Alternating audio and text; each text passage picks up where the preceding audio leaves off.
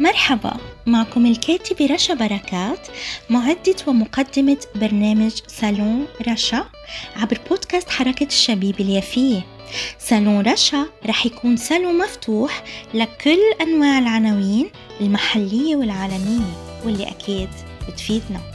اسمعونا على منصات التواصل الاجتماعي والتطبيقات سبوتيفاي Podbean Google وابل وطبعا على الفيسبوك بصفحتي بودكاست حركة الشبيب اليافية وحركة الشبيب اليافية. سالون رشا.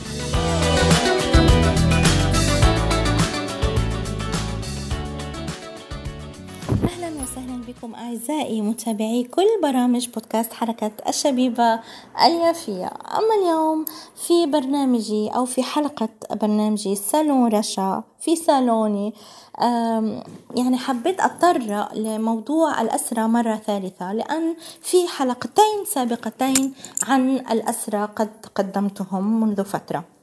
أما الحلقة آه، حلقة منهم كانت حول قراءات ما يكتبوه الأسرة آه، داخل السجون. وهذه الحلقة كانت رائدة في وقتها التي قدمتها. وحتى أنني تابعت أن محطة تلفزيونية يعني عربية عالمية تقريبا يعني قامت بأخذ العنوان هو ذاته وعملت منه حلقة. صحتين على قلب الجميع وهذا يعني أسر قلبي لأن مهم إنه العناوين اللي عم بتطرق لها تاخد مدى وتاخد أهمية وينحكى عنها ولأن أنا بتطرق لقضايا فبالتالي أنا يعني آه، بشير على هاي المواضيع لكل عناويني كرمال نعمل كلنا فيها. آه، وكذلك قدمت حلقة تانية سابقا كمان. مش عن قراءات الأسرة ولكن عن أوضاع الأسرة أما اليوم فلفتني تقرير آه انعمل سنة 2018 آه من إعداد مركز أسرة فلسطين للدراسات والمؤسسة الدولية للتضامن مع الأسرة آه هو صدر صدر الكتيب في آذار 2019 ولكن هذا التقرير هو خلال العام 2018 هو حول الاعتقالات وأوضاع الأسرة. ولأن قضية الأسرة قضية آه، يجب أن لا نسكت عنها وعلينا أن نتابعها وأن نعمل من أجلها. ولأن أسرانا البواسل يستحقون وطبعا أقصد بالأسرة أه- آه، في سجون الاحتلال الصهيوني. من كل أهلنا أهل شعبنا الفلسطيني على امتداد التراب الفلسطيني دون تمييز بين فصيل وآخر وبين حر ومستقل وبين طائفة ودين وسياسة إلى آخره. نتكلم هنا عن قضية إنسانية يجب أن تكون عالمية. قضية يعني عندما نقول إنسانية يعني خلص عالمية وهي حقوق الإنسان. آه، وكرامته الأسرة لماذا هم أسرة آه، وماذا يتم يعني آه، كيف يتم التعامل معهم بمنتهى الوحشية؟ كذلك هناك أسرى من غير الفلسطينيين. هناك وبحسب التقرير سنة 2018 يعني طبعا هلأ زاد كذلك تم كتابة أن هناك 25 أسيرا من العرب من جنسيات مختلفة معظمهم يحملون الجنسية الأردنية. فأنا هون بدي أطالب الشعب الأردني يعني وينكم من موضوع الأسرة وما تتحركوش يعني. قوموا هبوا اعملوا. أي إشي طالبوا آه، اضغطوا على حكوماتكم خليها تتحرك. عندكم أسرى في عوائل يعني عم بتعاني في أمهات عم بتعاني في أشخاص بالأسر. يعني لوين وصلنا؟ ولا بس شاطرين نحن كلياتنا؟ نحضر الأفلام والأغاني والرقص. آه عنا أسرى بالسجون يا جماعة. خلينا نتحرك ونحررهم. على كل. آه هناك إحصائية آه تمت يعني آه في سجون الاحتلال إنه بأنه حتى نهاية عام 2018 بلغ عدد الأسرى في سجون الاحتلال حوالي 6000 أسير فلسطيني. هون عم نحكي عن عن الأسرى الفلسطينيين. يعني نحن نتكلم هنا عن الأسرى الفلسطينيين. 6000 أسير موزعين على 23 سجنا ومعتقلا ومركز توقيف وتحقيق. هلا أنا اللي عم بقوله آه، بهذا هذا التقرير خلال العام 2018 وتم إصداره في آذار 2019 كما ذكرت في المقدمة.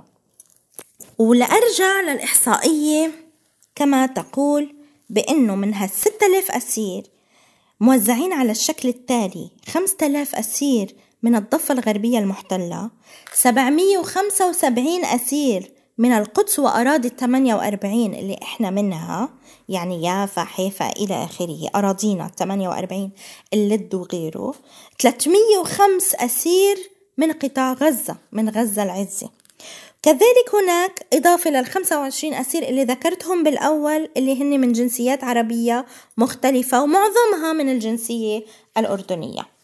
طيب هناك آه كيف من كيف موزعينهم بحسب الوضع القانوني؟ التقرير يقول أنه هناك 513 أسير محكومين بالسجن المؤبد مدى الحياة. طيب عنا فئة أخرى عنا 253 أسير يقضون أحكاما بالسجن تتراوح ما بين العشرة وخمسة عشر سنة. وعنا 1442 أسير يقضون أحكاما بالسجن تزيد عن 15 سنة. و 397 أسير صدرت بحقهم أحكام تتراوح ما بين الخمس والعشر سنوات. يعني هذا منطق.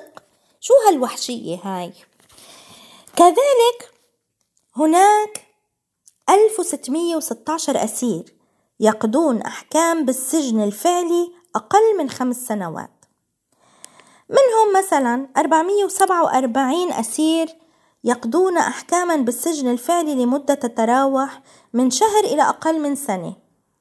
472 أسير يقضون أحكاما بالسجن لمدة تتراوح ما بين عام إلى عامين. و331 أسير يقضون أحكاما بالسجن لمدة تتراوح ما بين عامين إلى ثلاث أعوام.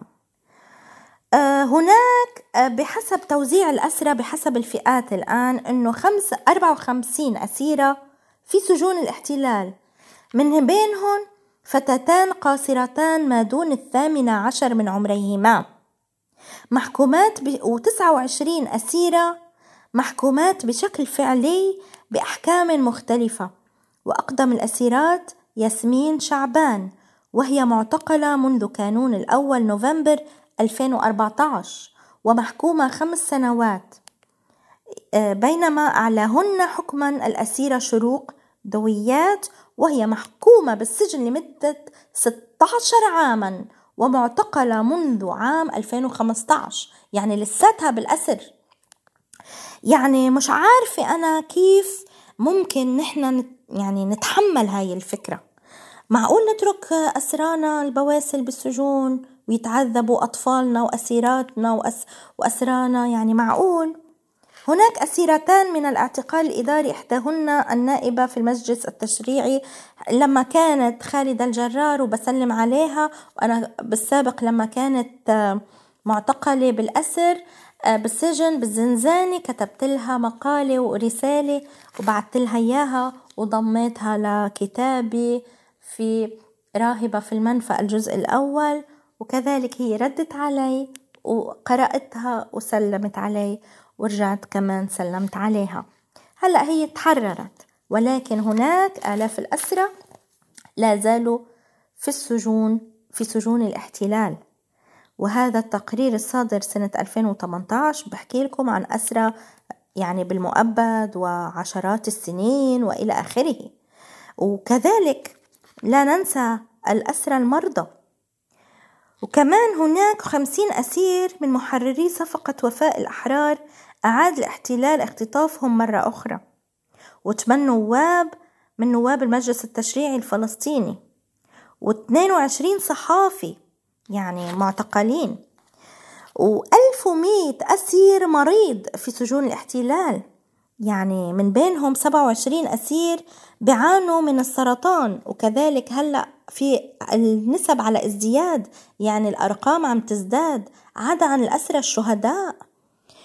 وثلاثة وثلاثين معاق حركيا ونفسيا في سجون الاحتلال. يعني يعني من كتر التعذيب. وأربع أسرى مصابون بشلل نصفي يتنقلون على كراسي متحركة.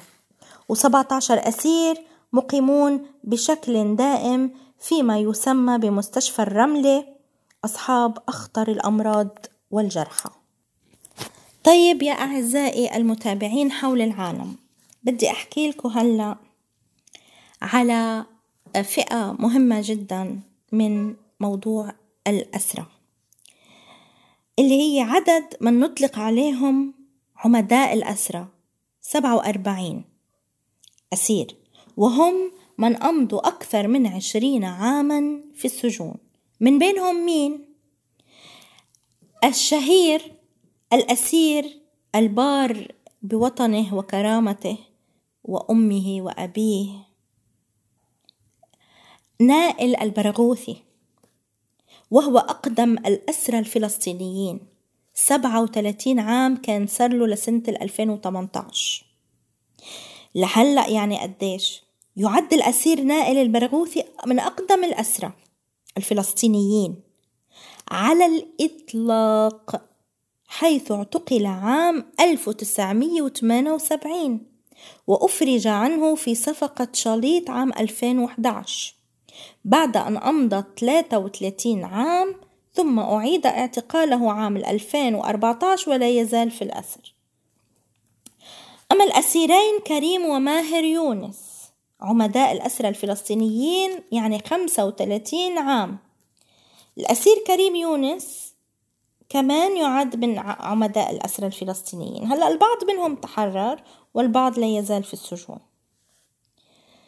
وسبعة وعشرين أسيرا من القدامى يعني المعتقلون منذ ما قبل اتفاقية أوسلو سنة 1994 ورفض الاحتلال إطلاق سراحهم ضمن الدفعة الرابعة من صفقة إحياء المفاوضات أواخر 2013 وجميعهم مضى على اعتقالهم ما يزيد على ربع قرن شو عم نحكي؟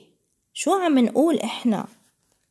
أما شهداء الحركة الأسيرة 73 أسير استشهدوا نتيجة التعذيب وطبعا الأعداد عم بتزيد لأنه كذلك نحن بال يعني عم نصير بأواخر 2023 الأعداد عم بتزيد والإعتقالات عم بتزيد منها إداري ومنها غير إداري.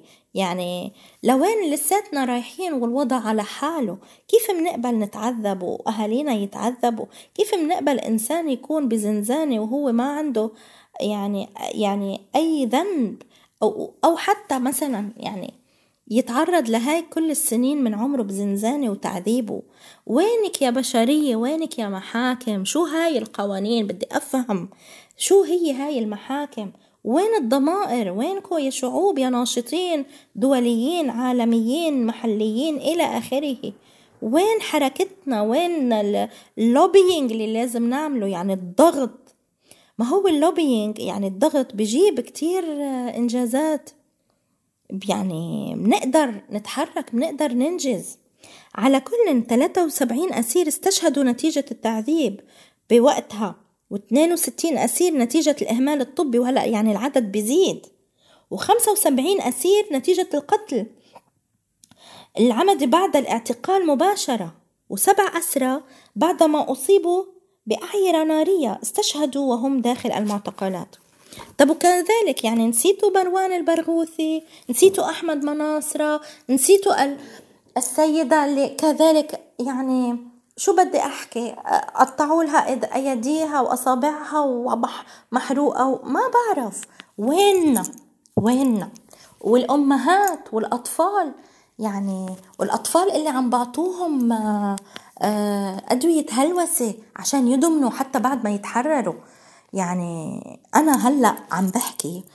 أنا آه، بدي مثل ما تم أخذ عنوان حلقتي السابقة عن قراءات الأسرى. لو سمحتوا خذوا كل عناويني واشتغلوا عليها. خلينا نشتغل. خلينا نشتغل.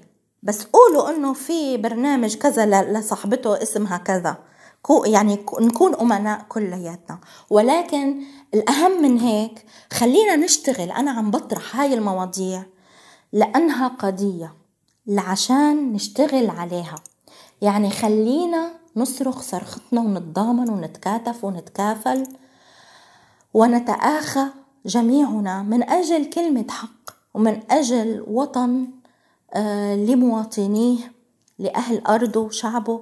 ومن أجل كرامة إنسانية الكرامة الإنسانية. يعني هون ما مش عم بحكي فقط هناك معتقلين وأسرى فقط فلسطينيين. وإن كان كمان الواجب كله لازم يقوم كرمال هالإنسان المعتقل اللي يسمى فلسطيني. نحن اسمنا فلسطينيين ولكن كذلك إنسان. كيف نقبل بأن إنسان يعني يتم أسره وتعذيبه بهاي الدرجة. كذلك الإضافة اللي أنا بقصده إضافة لهيك كذلك في أشخاص مش فلسطينيين يعني طب قوموا اتحركوا. وينكم؟ ما عندهم أهل. يعني حسوا وين هالحكومات وهالأنظمة كلها المتخاذلة والمت... والمتكالبة علينا وعلى كل المواضيع الإنسانية وعلى فكرة على كل شعوب الأرض. يعني حتى الأجانب يعني فكركم يعني مرتاحين ببلادهم إنهم مغيبين وإنهم يلا معايشينهم بس روح افلح واكدح وجيب مصاري. آه هاي حياتك إنه بيروحوا لهم بياخذوا لهم شهر شهرين سياحة بيجولوا بهالأرض إنه يعني ارتحنا. ما أنت صاير مثل الأعمى عايش. عايش بس لتشتغل من الفجر للنجر و... ولتكدح وتفلح وال... وتدفع ال taxes تدفع ال... هدول ال...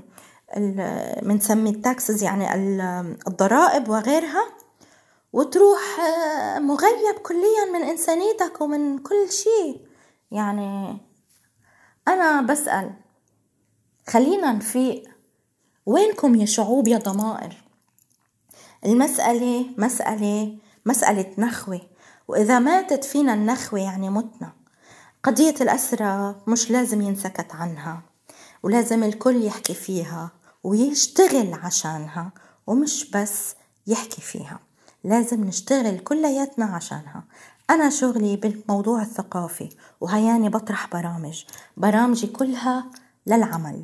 فشوفوا يا أصحاب القوة يا معنيين وكذلك خلينا كلنا كشعوب ننتفض ونعمل ضغط لأنه الضغط بيودي لإنجازات مهمة.